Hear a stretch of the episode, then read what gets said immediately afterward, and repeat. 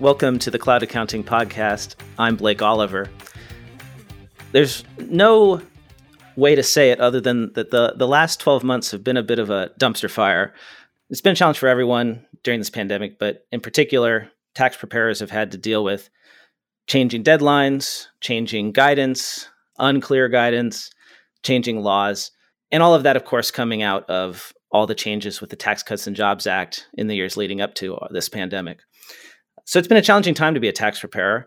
And that's why I'm very pleased to be joined today by Ed Karl, CPA and Vice President of Taxation at the AICPA, to dig into some of these challenges that we're having as a profession, talk about the issues at the IRS, and think long term about how we can fix this because it seems to be a problem that's been going on since, I don't know, 2010.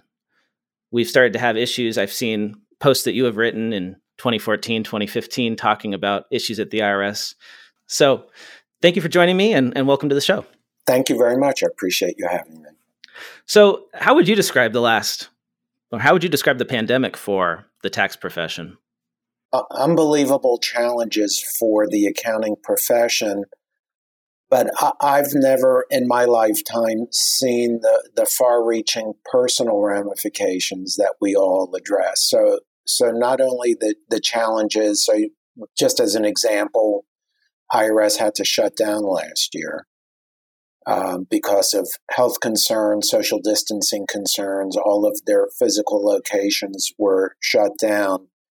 Yet, because of security and confidentiality reasons, a lot of their employees were not set up to work remotely. Whereas it may have been an easier transition uh, for CPAs. I'll, I'll give for, for, me. I haven't been in the office since March 11th, 2020. So not once. I haven't been in the office, but we've had a seamless transition for AICPA and an ability to function. IRS was not in that same, didn't have the same capacity because of uh, security of data, confidentiality, concerns. Uh, there, are criminal sanctions for um, disclosing um, confidential taxpayer information. So they have broad concerns and have always taken it very seriously. So for them to transition where they possibly could to a remote processing, remote functioning was a lot more difficult. And then a lot of their functions were, were not capable of transitioning to that. So, you know, we're all familiar with the, the backlog of the mail, um, where it got up to something like 20 million pieces of mail at, at one point, or, or in excess of that. You can't do that at home. You can't process the mail at home. And uh, it's just incredible, right? So, not only have CPAs had to deal with the professional ramifications, this is what I was getting to, but the personal ramifications of having to work at home, um, making sure you have the capability of doing that, but then having kids at home. Um, uh, plenty of people told me, well, um, when I'm taking a, a conference call in, in the one extra office we have at home, my spouse is taking a call at the same time in the bathroom with kids running around the house. So it's just really been an unprecedented time. So you mentioned the IRS mail backlog, and uh, there's been some I don't dispute about this. It seems like the Commissioner Rettig has said that the mail has been opened and that they are, or the mail they are caught up on the mail but maybe that only means that they have opened the mail, not necessarily that they have processed all of the returns or forms. I see CPAs talking about how there's stuff from 2019 that hasn't been processed yet, and that is spilling over into 2020 and causing issues with penalties that have already been paid, but for some reason the IRS hasn't cashed the check. I mean, where are we with this, and when are we going to get caught up? Uh, I think that's one of the reasons that they were a little bit adverse to um, changing the due dates this year. Um, because the, they had such a challenge handling the changes last year and a lot of the ramifications that it caused for them and they weren't able to change their notice cycles. It, it's something we're still talking to them about with the notice cycles. We we've asked them to consider putting a, a hold on that notice cycle for at least 90 days until after they catch up with everything. So that's a good question. The commissioner did say at the end of last year that they've caught up with the mail. So I will say this number one, being caught up with the mail doesn't mean that they don't have a backlog. That's number one. I think they have sort of normal amounts of work that they do. And so they they had boosted up to unprecedented levels and I think they've gotten down to what might be a normal backlog for them. They're they're not going to have a day where they don't have unopened mail. The question is how much do they have and and when do they expect to get through it? I think you alluded to the other piece of it is um, what they've done with that unopened mail. There's a lot of processing that goes into this, the um, cycles that they have beyond just opening the mail. I, I've been in many service centers. I've seen them open the mail. Opening the mail means that they run a, an, an envelope through basically a sander, right? So they sand off the bottom of an envelope because they don't want to cut it for fear of cutting what's in the envelope. So they basically have a, a fine sander where they take off the bottom edge. And then it goes through a whole process of triaging what's in the envelope. They, they try to do some of it through post office boxes, but not all of that. So, so, so I, I, just want to make sure I'm clear on this. So opening the mail, according to the IRS, literally is just cutting a slit in the envelope. I don't know what the, the full picture of what the commissioner was alluding to. But um, we can assume that it hasn't gone all the way through processing, or we I wouldn't be I, having I, these yeah, I, I think it's fair to say because I'm hearing from too many CPAs saying we, my client made a, a, a payment, filed a return, made a payment last year, and we're still getting notices about it, and I don't understand why. So, so I think what you're saying seems to add up that they may have opened uh, a certain level of mail, but they haven't continued or, or finished processing and updating the master files for, for all that data. And I've even heard of um, a, a number of people now who e filed returns. So, so the e-filed returns don't go directly into the master file either for security reasons. You, that you don't want to give a, a third party um, access to the master file. So the e-filing of returns goes into a, a separate database, and then that later gets merged into the master file for security purposes.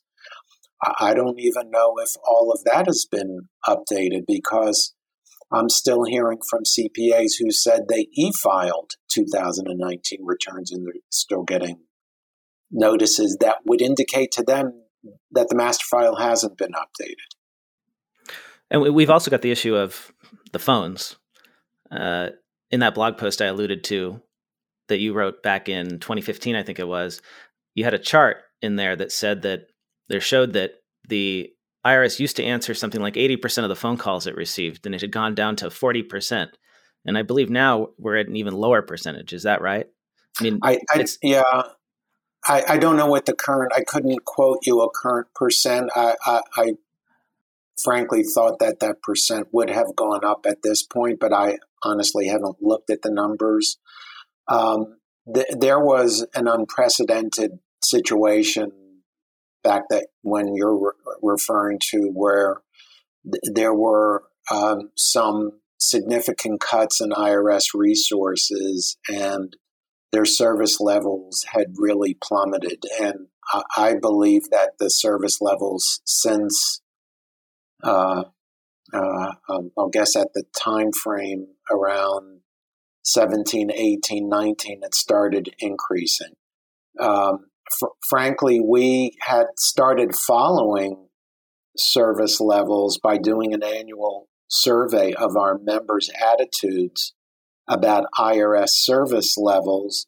We do that right after filing season. So this year we're going to do the survey right after May 17th to understand. And we do ask service levels. And so the the last three or four years, the the numbers were upticking. The service levels were upticking until last year, which um, not surprisingly, there was uh, a problem again last year with the, those service levels. But they had been before the 2020 pandemic year, it, they started increasing and, and improving from the, the years that you're referring to.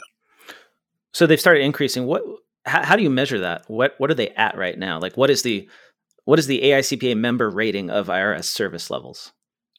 So um, I'm just talking relative improvement in mm-hmm. in our members' rating of service levels. So um, I, I, don't have uh, authoritative data on what the levels of service are. Uh, what I was trying to indicate was that our members in the survey and, and stati- statistically valid um, opinions of AICPA membership were indicating an improvement, uh, and not necessarily appropriateness or appropriate levels, but improvement. So you know, where you, like improvement from terrible or uh, to good, or like what is the objective scale of this? I mean, because uh, if we're just talking atrociously bad to somewhat less atrociously bad, that's not exactly a great a great thing.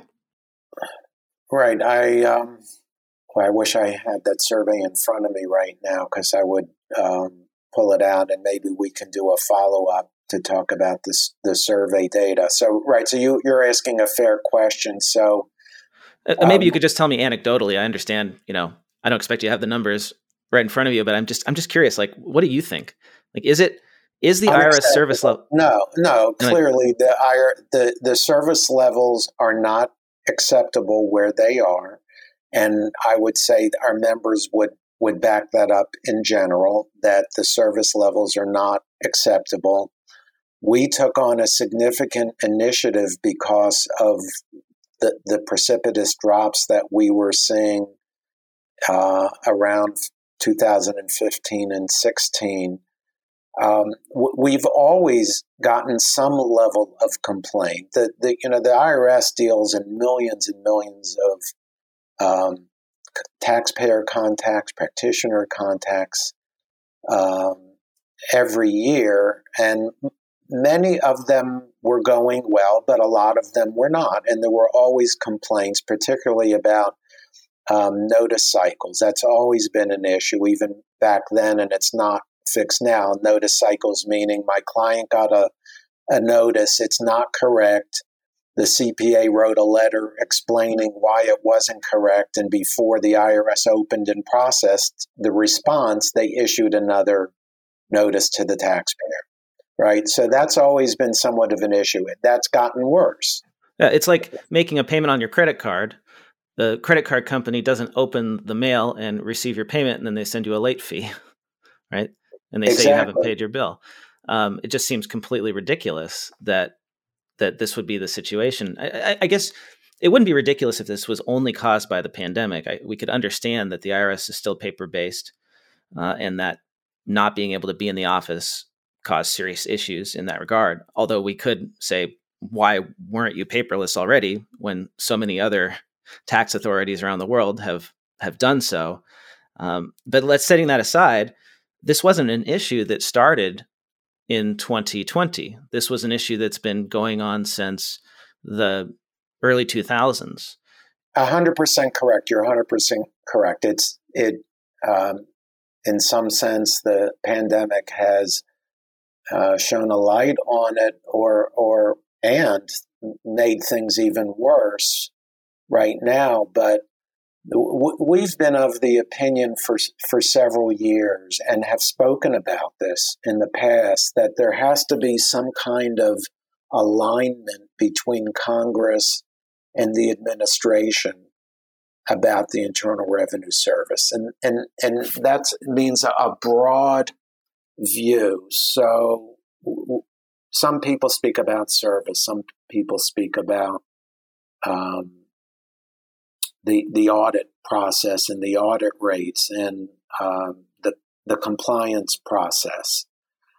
I would say the third leg of that stool has to do with technology. So we, we think that there has to be an alignment between Congress and the administration about what would be appropriate levels of service and compliance for the Internal Revenue Service, and then fund those levels, right? So if you, you, you were asking me the exact right question, well, so Ed, if if your members are saying over the last several years that there was a, a, positive uptick in the service levels, does that mean it went from horrendous to bad?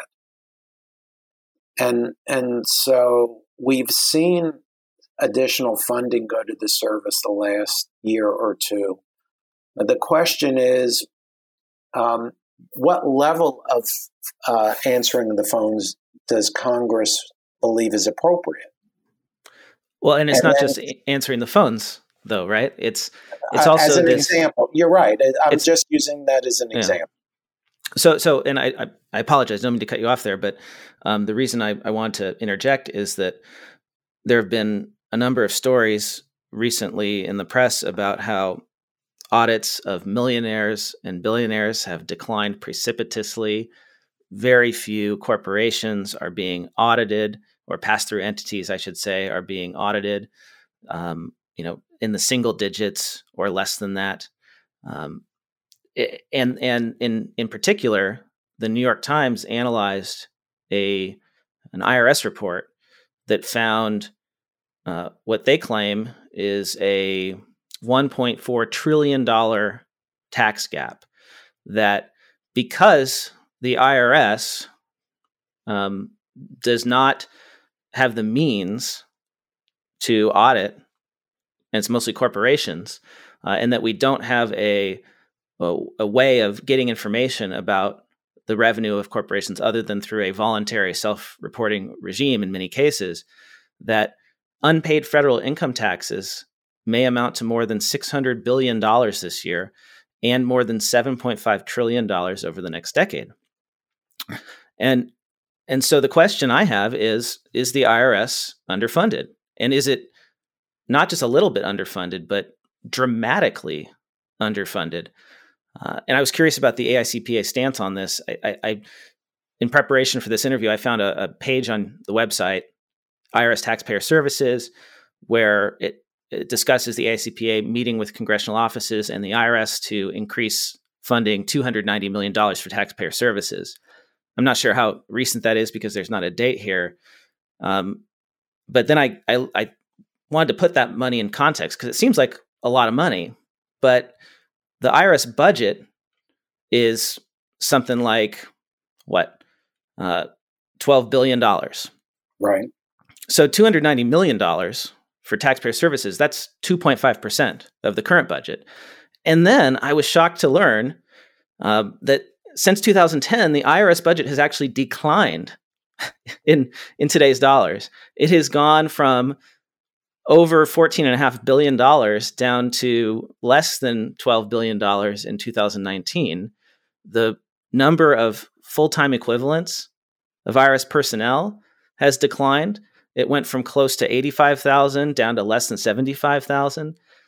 So like how much of this problem is caused by the pandemic or like you said just exposed by it but how much of it is just that we haven't funded the irs and and then my question is well wouldn't we as a profession be interested in in give you know more than a two and a half percent bump for resources for them so that um, comment by us and it is um, quite a few years old but it was the first instance in a number of years. So you you explained it correctly that there had been a, a drop in the IRS budget for a number of years. They they had gone down from their high water mark.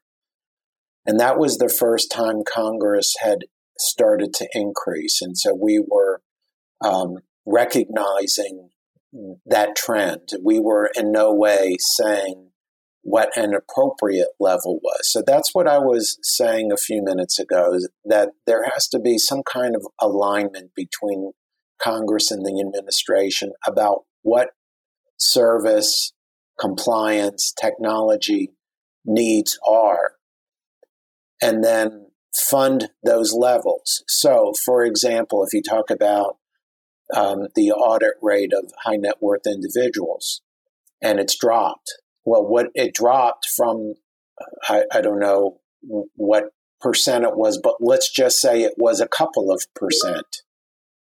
It wasn't a hundred percent. And no one is saying it should be a hundred percent.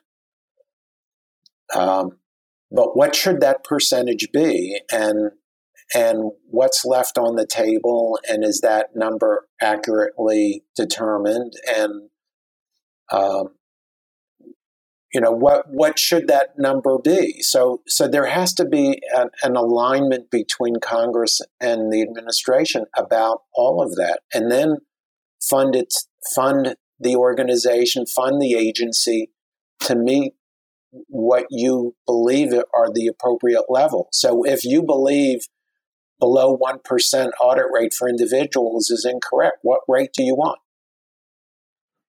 what rate do you well, want? It, I, am not so much concerned about the rate of audits, uh, although it is a bit embarrassing that it's much easier to be audited uh, as a low income individual than as a high income individual. That seems backwards to me.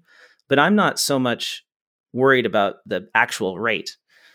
I'm worried about the fact that there is very clear evidence that because we don't have enough IRS personnel, that there's a tax gap, and that like I said, we're losing something like six hundred billion dollars a year.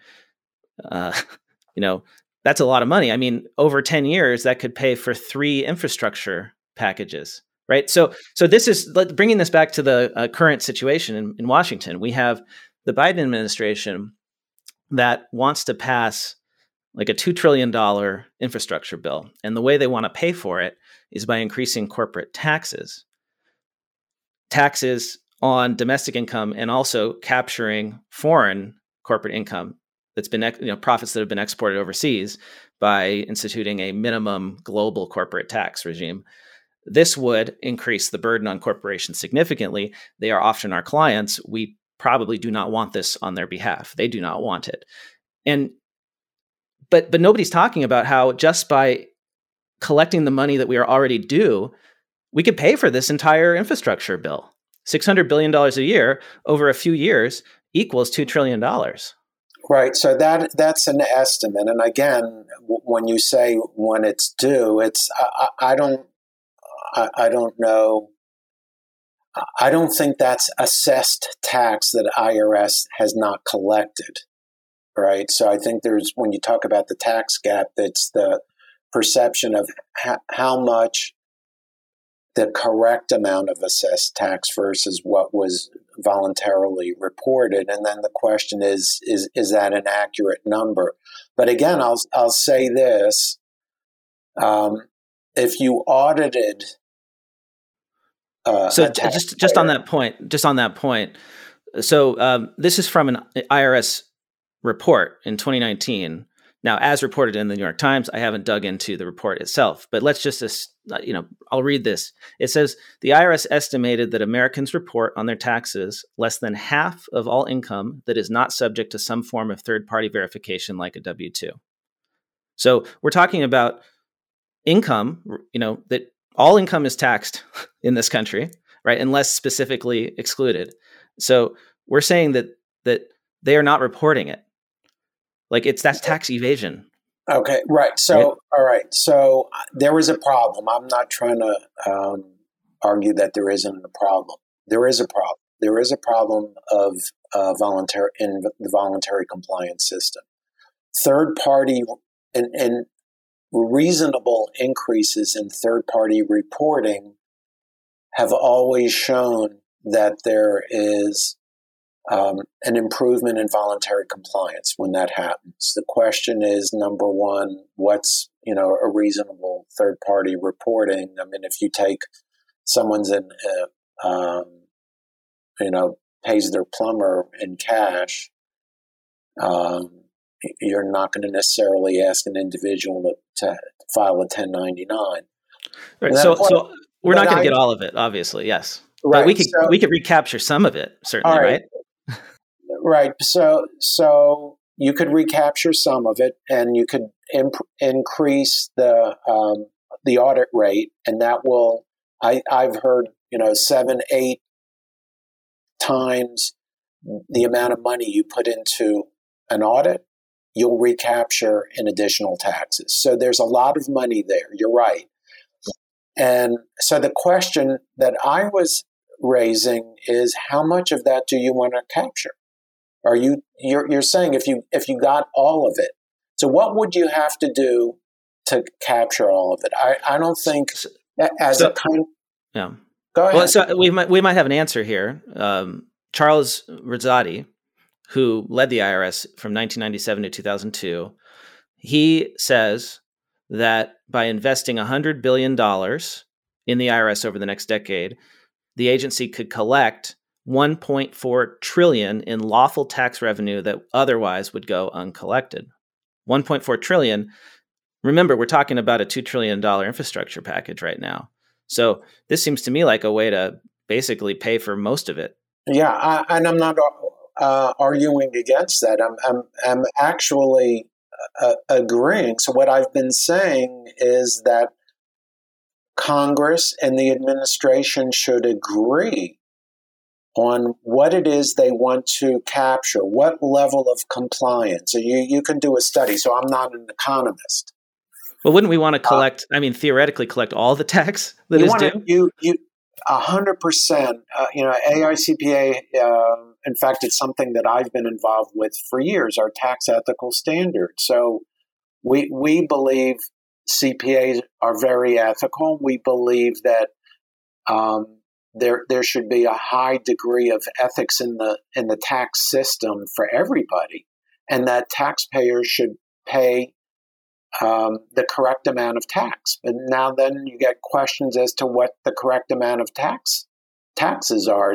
There's um, just a, but this doesn't even go into tax policy, right? We're not talking about increasing tax rates. We're just talking about collecting unpaid tax. Taxes already I'm, due. I'm, I'm, I'm agreeing with you, right? So, I'm, so, so, so is that the position of the AICPA? Like, like you say that Congress and the administration need to agree, but like, isn't it up to us to tell them what to do? like to guide them to lobby them uh, like yeah and we've done that we so we've, how much so well but but it looks like to me you know we're talking a 12 billion dollar budget for the irs and we're talking about investing uh, like a hundred billion to raise more than a trillion that's a lot of money like is that the actual position of the irs or the aicpa that we should dramatically increase the irs budget like do we no. have a number do we have a no. target no we don't have a target because we're not economists and we we we don't do studies like that. We deal mainly in tax administration. Right. That's not our wheelhouse to determine what the uh, correct uh, level of the tax gap is. We haven't done that. We've talked about it in the past. We've talked about it from a tax policy perspective. We've talked about it from an ethics perspective. We've talked about it for years. But it so would certainly it would certainly help uh, improve the service levels at the IRS and catch them up on their backlog and and all of that. I mean, don't wouldn't it be, don't we need to like do something? Like we can't just complain about the IRS service levels if we don't have like a solution. Shouldn't we we could offer a solution. We could say, you know, do this do this, invest 100 billion dollars in the IRS. It seems like a no-brainer to me. Like why don't it's, why don't we advocate yeah. that?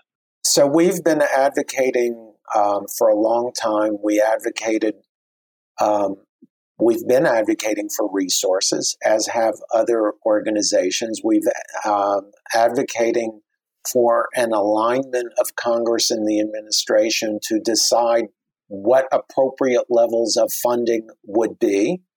Right, so you could say, uh, you know, uh, collect all the unreported income. You have a lot of money to pay for other services. So, so that's fine. We, we don't have to raise taxes, right? Like, and that's in the interest of our clients. That that's fine if that's what Congress wants to do and agree with the IRS to do it. That's fine. We, we've said that. But what I'm saying is, it's not just about the money. We've also advocated for changes in in tax administration. We issued a report that um, several years ago about a, a, broader. It's not just about resources. It's about um, congressional oversight or governance objectives or um, the the way they function with human resources. I mean, we we've made numbers y- using measuring uh, taxpayer satisfaction as a way to improve service levels. We've talked about something called the practitioner services division, which would um, utilize represented taxpayers. So, just as an example, all the, the taxpayers that CPAs represent and have the IRS better function with represented taxpayers so that the IRS could better function with unrepresented taxpayers and leverage um, leverage re- those people who are already getting some level of service. So we've made broad numbers of recommendations over the years, including in in uh, a change in the approach to resources. But it's not just about resources. It's not just uh, that I mean, in some sense, there is an easy answer. You're going to collect all this money, but you have to have the right uh, compliance initiatives. You have to have the right approach. There, there are different ways to um, capture that money. You have to have different approaches to the compliance initiatives that work. You have to have appropriate appeals services because taxpayers should be afforded um, their rights. So, you know, you put money into compliance, that doesn't mean that all the compliance initiatives work appropriately. So, so there are a lot of other initiatives that we've been involved with over the years to I- improve the tax administration system. Money is not the only thing. Money is an important consideration. I'm not saying you shouldn't focus on that but there are a lot of other issues to focus on. So, so do you have a number that you would like to see the IRS budget be at? No. We, I, again, we're not economists. We haven't done a study on what appropriate levels would be. You know, again, it, but, it, yeah. You mentioned what fourteen billion dollars. What if you doubled that? Is that the appropriate number? I, I couldn't answer that. Well, would, this would, former commissioner is saying not just double it; he's saying add a hundred billion to it. So, you know, eight, nine times. Uh, I mean, so so this is why I'm I'm I'm seeing what is being proposed out there outside of you know in in the press and dramatic steps, and then I just don't like I, I am searching around trying to figure out what is the AICPA position on this, and like I can't figure out what it is. Like it's it seems to be very vague. So again, we don't have a position on what an appropriate funding level is for the IRS. We don't say that it should be 10 billion, 12 billion, 100 billion. What we say is that there should be a balancing, and this is just about resources because we have positions on many other things regarding tax administration. But with regard to resources, there are arguments about what that appropriate level is. You're asking the same question now, Ed, what is the appropriate level? I don't know what the appropriate level is, but to be fair to the agency and to be fair to the American public, that is a determination that Congress should make through its budgeting process in consultation with the IRS to determine what that appropriate level is. Now, again, if you say what what's the appropriate funding level, well, so then you have to back that what does that mean about how many phone calls are answered and how quickly? Right, service levels. So can we can we at least say like what an appropriate service level is? I, I don't. I, I'm in. Like, you, what should they be you, aiming for? Like, we should we should be advocating for the IRS to do X to fix the problems for our practitioners, right? Like, I, I don't. I mean, should we say that you know, we want every CPA when they call on behalf of a client to be able to get through to somebody at the IRS 90% of the time or more, maybe. Well, but or, what, when you say to get through 90% of the time, what does that mean? To, to, well, the, I'm talking about like is answered the first time it rings. Well, I think the problem right now is that you know something like 70% of phone calls are going unanswered. Period. Like so people give up because it takes so long. And I hear about tax preparers who are on the phone like for half a day to try and get somebody and then they like are disconnected. You know, so it's like, what is a? I guess if we're not going to give a number for the budget or advocate in that regard, shouldn't we at least advocate for some sort of minimum standard of of service? You know, but but it seems like money would help. Like eh, like it seems crazy to me that we are saying IRS, you are you are doing a bad job at serving our members, um, but you know we're not going to advocate that Congress give you any more money. So we so again, that's not what I'm saying. Um, and with regard to service levels on on a phone call, so so for example, we have spoken up very vociferously for years that um, the ability to get through on the phone is not appropriate. The question is, what is an appropriate level? Should should um, they had something called courtesy disconnects? It, that's crazy where CPAs would would be on hold for two hours, and and then the, the courtesy is to say we're hanging up on you, and then you get hung up on, rather than just being disconnected without knowing that you're being disconnected. Right, so that's a courtesy disconnect. We think that's inappropriate, and we told them so. Waiting for two hours on the lines to get through from a CPA's perspective is a waste of time and it's not appropriate. Now, the question is, what is appropriate? We, we've spoken to them about um, talking to um, credit card or banks or, or other service industry call centers uh, and what they're doing. So, so what is an appropriate? You know, they you may call an airline and have to wait 20 minutes. Is that appropriate? Is that the appropriate level? Shouldn't um, we have an opinion on that? And what do you think? I, I, mean, I think if I call the IRS as a practitioner, shouldn't I would I would I would love if they would pick up the phone within 20 minutes. I'd be happy, but I'd I'd like sooner. That would be great too. Well, so right. So what's the answer? Is it is it? Uh, or maybe our members would tell us. Our members would love to the, it rings once and someone picks up and they get an appropriate answer. So maybe we ask for that, and then we don't get it. We get something less than that, but at least we asked. Well, I, that's yeah, but that may not be even within service industry standards of right. So to recommend something, um, I, I, again, I don't, I don't know what. That's not my wheelhouse. We do deal with tax administration, but we don't deal with phone levels of service and what's appropriate. What is there today is not appropriate. What is so appropriate so, level? Yeah. So, so, what again? What so we our our our position, the ASCP position, is that what is there is not appropriate. It needs to improve. How much? We don't know.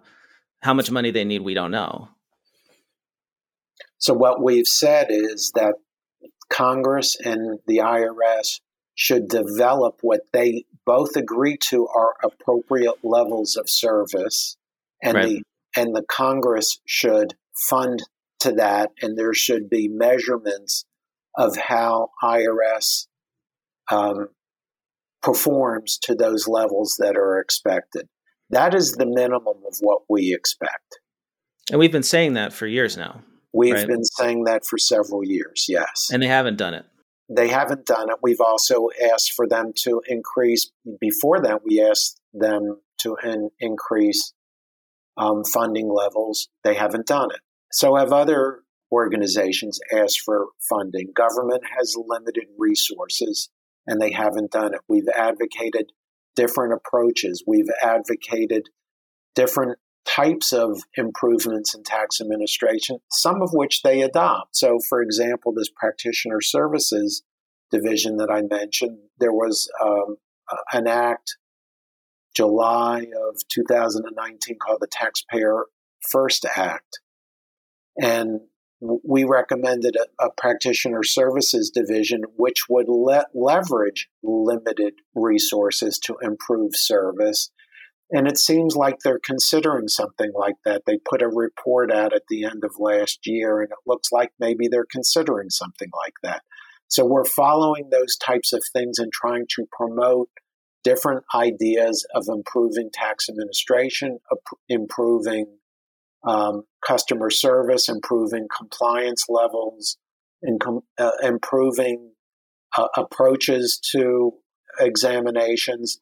But again, I, I don't have the expertise to tell you what the um, audit rate should be. Should it be below 1% that it's at now? Should it be 1.5%? Should it be 5%? It'll never be 100%. So the question right. is where below, where between what it is today and 100% is the appropriate level? Part, part of it is the, the, the how is, factor. How is Congress going to know that without like somebody telling them? They're not accountants. I mean, we could guide them in that, right? We could tell them, "Hey, here's what we think is appropriate for each." Well, what I'm saying is that it, that isn't our expertise. We do talk to them about um, a lot of things, tax administration issues that are, are in our expert area of expertise. Levels of phone service are not in our expertise. Speaking out where we hear complaints and concerns and passing those on and recommending changes to try to improve. We do. We do that all the time. To, to, uh, I, I can't say that um, well, phone, the phone should be answered when the first time it rings. I can't say that that's what it should be. To be on hold for two or three hours and then hung up on, we can say that it's not and it has to improve, and we've done that. But right. we don't. But how do they improve it without the funding to do it?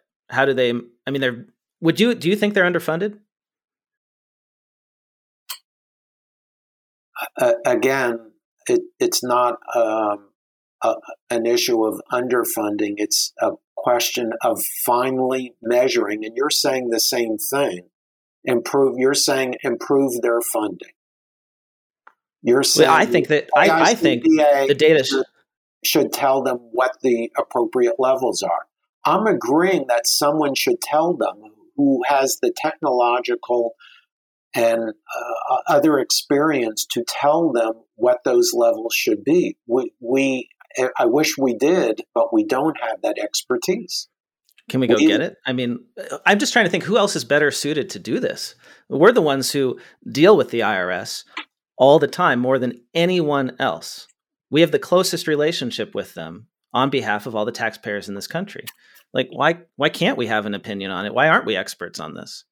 Um, I mean, I, I, I know a lot of accountants who have opinions on this. I surveyed Twitter.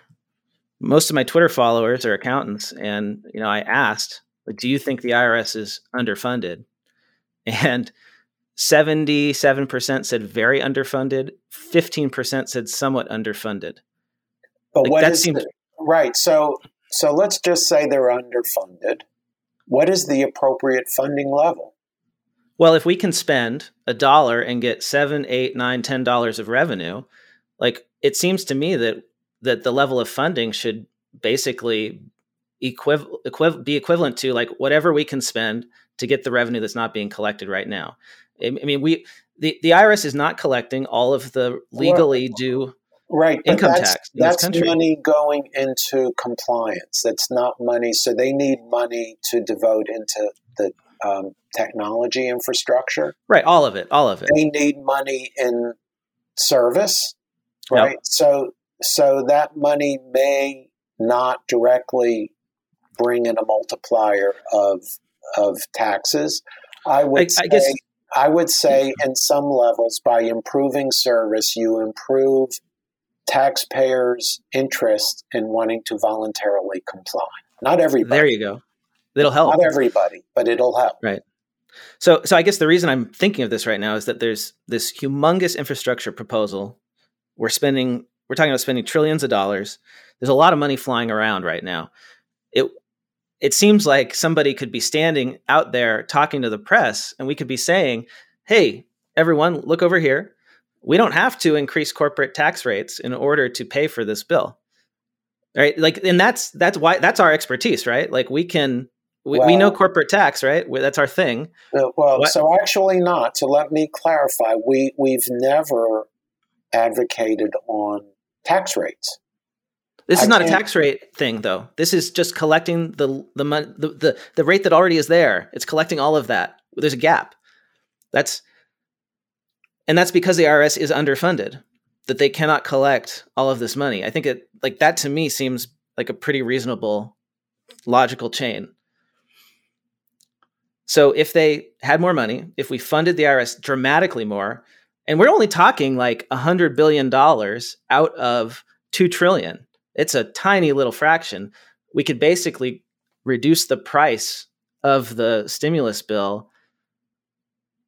You know, we could cover that cash with more revenue for the government that it's already due. It's like it's like I don't know.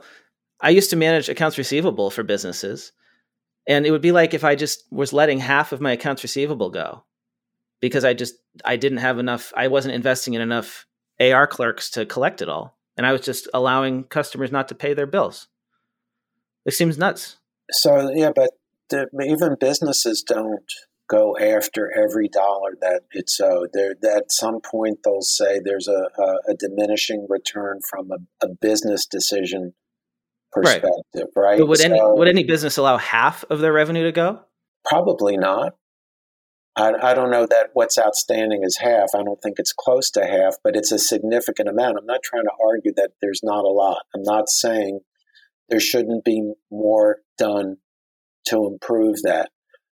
Uh, again, CPAs are not economists. Our our wheelhouse is administrability. So we focus heavily on helping IRS improve the administrability of the system.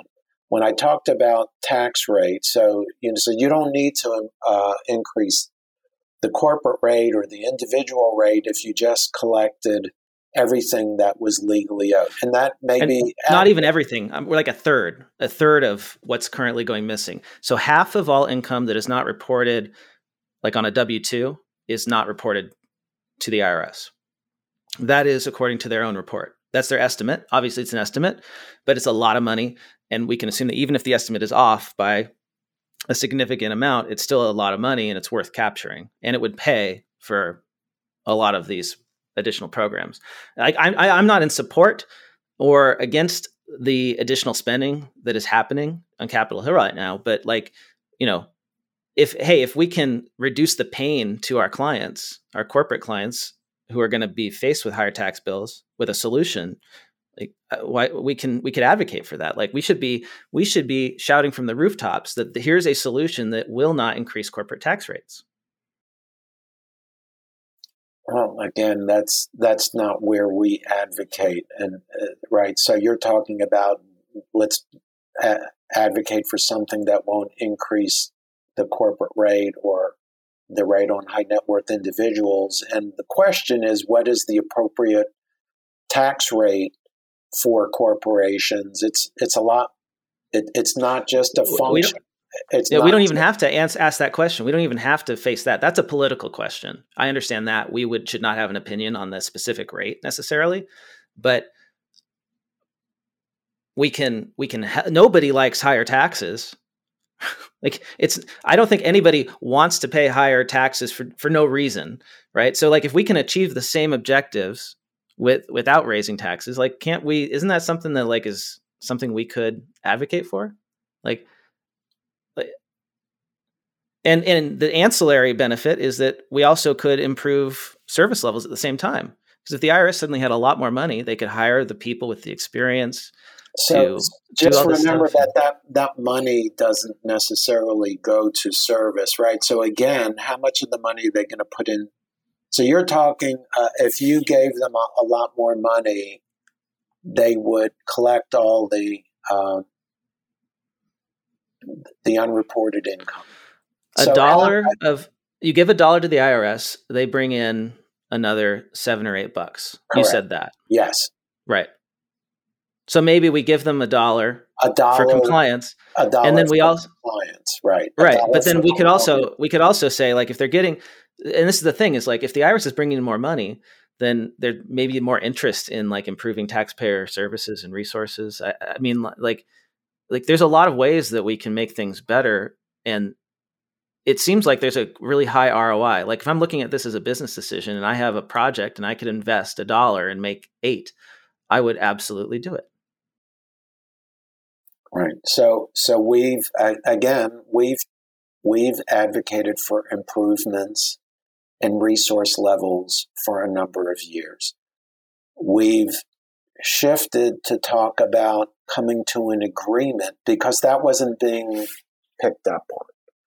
We weren't the only organization to do that. We focused on having Congress talk to IRS about appropriate compliance, appropriate service, appropriate technology levels of funding to improve the agency, to set measures and performance uh, goals so that there would be improvement. We've talked about the um, the tax gap for a number of years. We've talked about um, ethical gaps for years. We've talked about transparency of reporting and supported uh, transparency of reporting. We provide every year numerous tax administration improvements. But again, the one thing that we don't focus on, we don't have that expertise to determine, and maybe there there are um, companies that do that type of analysis that could work with IRS to do that. That isn't something that we have the expertise to do to determine what that level is and and collect um, an appropriate level of the tax gap. Again, what, whatever that tax gap is, collect it. But what we've been advocating for these things for years, all of these things. It isn't just one thing, but there's an allocation of those resources as well. So, again, putting a, you know, a certain amount of money into compliance and collecting that, that, that would, you would hope that some of those funds would find its way back to IRS to improve other areas. Um, the money that they collect goes to the Treasury department. It doesn't go to the agency for for its use. Um, but but so so how how do we how do we change the situation? We've been advocating for these things without specifics because that's not our area of expertise for years and it hasn't gotten any better. So how do we get out of this slump? We've been trying to promote the idea that this conversation has to happen, like you're talking about it. So we need more of this kind of conversation in we we uh, yeah I've, public. I've been trying to do. We've trying to generate more press interviews about the um, the funding process. It, it's starting to pick up, and I've had more interviews um, over the last several months of, about these types of things and talk, talking about the same thing about um, uh, changes at the uh, organization. That I mentioned the Taxpayer First Act. IRS is saying that there are certain funding needs that they have to implement the Taxpayer First Act. We're trying to promote the changes that would be brought about by the Taxpayer First Act in the report that IRS issued. So we try to um, promote this when we we um, have meetings in Capitol Hill. We talk about funding. We talk about services. We talk about compliance levels. We do it in, in press interviews. Um, it's why I wanted to speak about it now. But uh, again, we, we are lobbying on behalf of the CPA profession and in areas of our expertise, which is tax administration, administrability of provisions, how to improve that, how to make that work better. We try to shine light on when when there are problems. But honestly, when you say, you know, what is an appropriate telephone service level, I couldn't answer that. There are um, measures of that that I wouldn't even begin to understand. How many people do you need uh, in one shift? How many taxpayers might call in one hour? Or how many CPAs or other practitioners might call in one hour and have different needs of service than you know a taxpayer and a CPA don't need the same people to speak to. So what? So what I'll help you. Is- I'll help you out. I, ha- I have an idea. Uh, I will survey my listeners and ask them what they think an appropriate service level is uh, for for phone calls, and I don't know what what else should we do? How how quickly the IRS should open the mail, or I mean, we could at least do the phone calls, and then let's see what the what the what people would be happy with.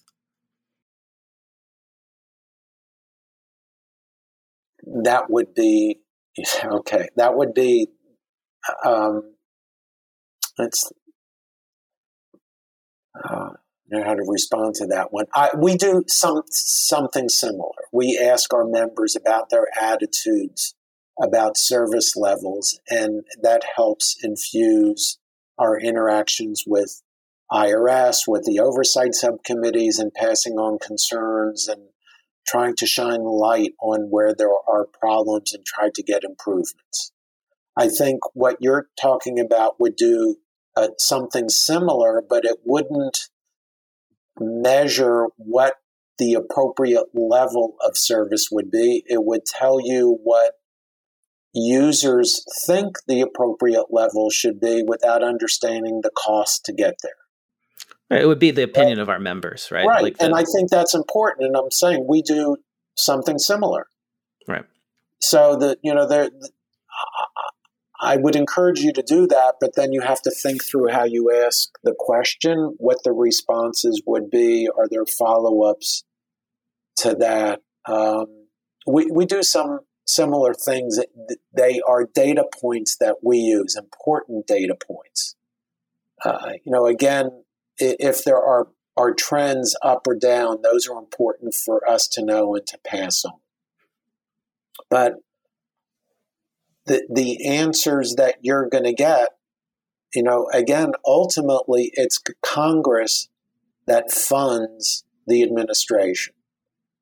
So today there was a budget request out. There was some information already starting to come out about what the Biden administration is requesting in terms of its budget. That but those budget requests go to Congress. Congress has to appropriate that money, so it's Congress's uh, constitutional responsibility to appropriate funds to run the administration. It's the president, the Congress, the um, the executive branch's responsibility to allocate those or, or use those funds with all of the different agencies. So, you know. And it's our role to lobby them on behalf of our members. Correct. Right. And we do. So I, I, guess I would just say, you know, this is my personal opinion. Like, let's give them harder numbers. I, I think Congress people have trouble understanding anything that isn't black or white.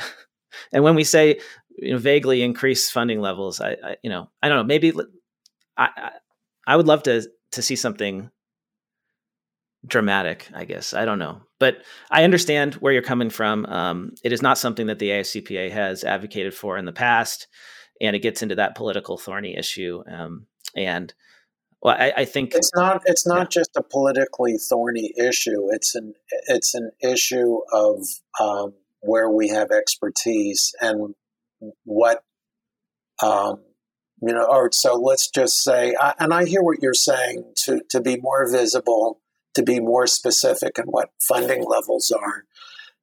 and ultimately, it, it becomes the responsibility of Congress and the administration to agree on mm-hmm. um, what those funding levels will be. So, I, I, what we're saying is it, it's it's not fair to hold an agency accountable without having levels agreed upon. So, so I don't think you'll ever see um,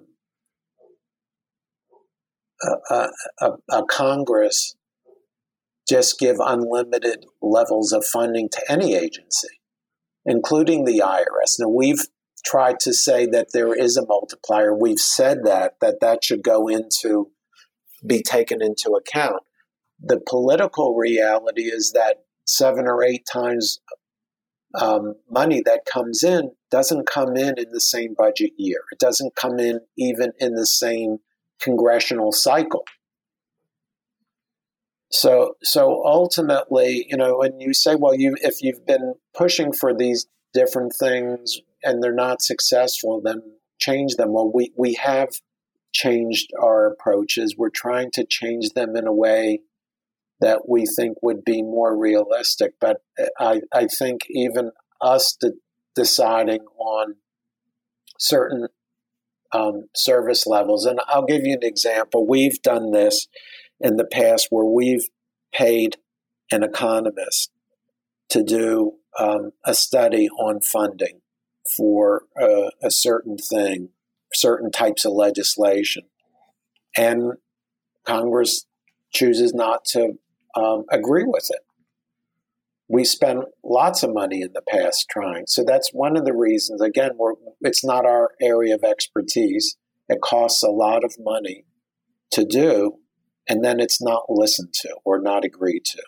So we've done paid outside parties to do some economic studies, and then not a drop of it was listened to. They they'll say, for example, that the assumptions made in the economic analysis we don't agree to. So that's what happens. I, I, I, you're pushing for laudable goals. You're pushing for more specifics. You're pushing for narrowing the tax gap, which would have a revenue multiplier effect, which could be used for other government services. And um, if Congress decided not to raise taxes, that could be considered also. Again, that's a political economic decision. So these are all laudable goals, many of which are not within our wheelhouse, many of which, some of which we've tried in the past have also not been successful. And we've been focusing on areas of uh, tax administrability where we have had a lot of success and a lot of changes and a lot of improvement, which makes the system work better. And so that's the area that we've tended to focus on where, where we've had a, a big uptick and a big, you know, a, a take up in, in the ideas. The, the ones that are more economically focused are expensive, and we've not had uh, Congress agree or others agree to say, you know, those analyses are what we want to believe. Ed, it's been a pleasure speaking with you. Thank you for all of your time today.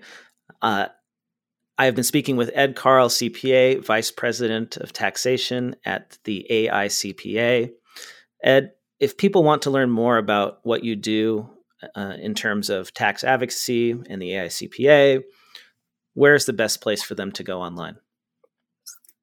Um, so we have we do have a website, uh, AICPA. If you Google or, or search for AICPA tax advocacy, you'll get to our uh, homepage. We have information about what we do.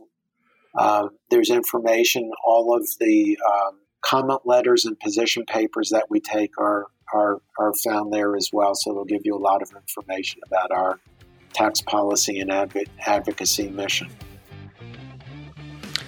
Thank you so much. Great talking with you. Thank you very much. I really appreciate it.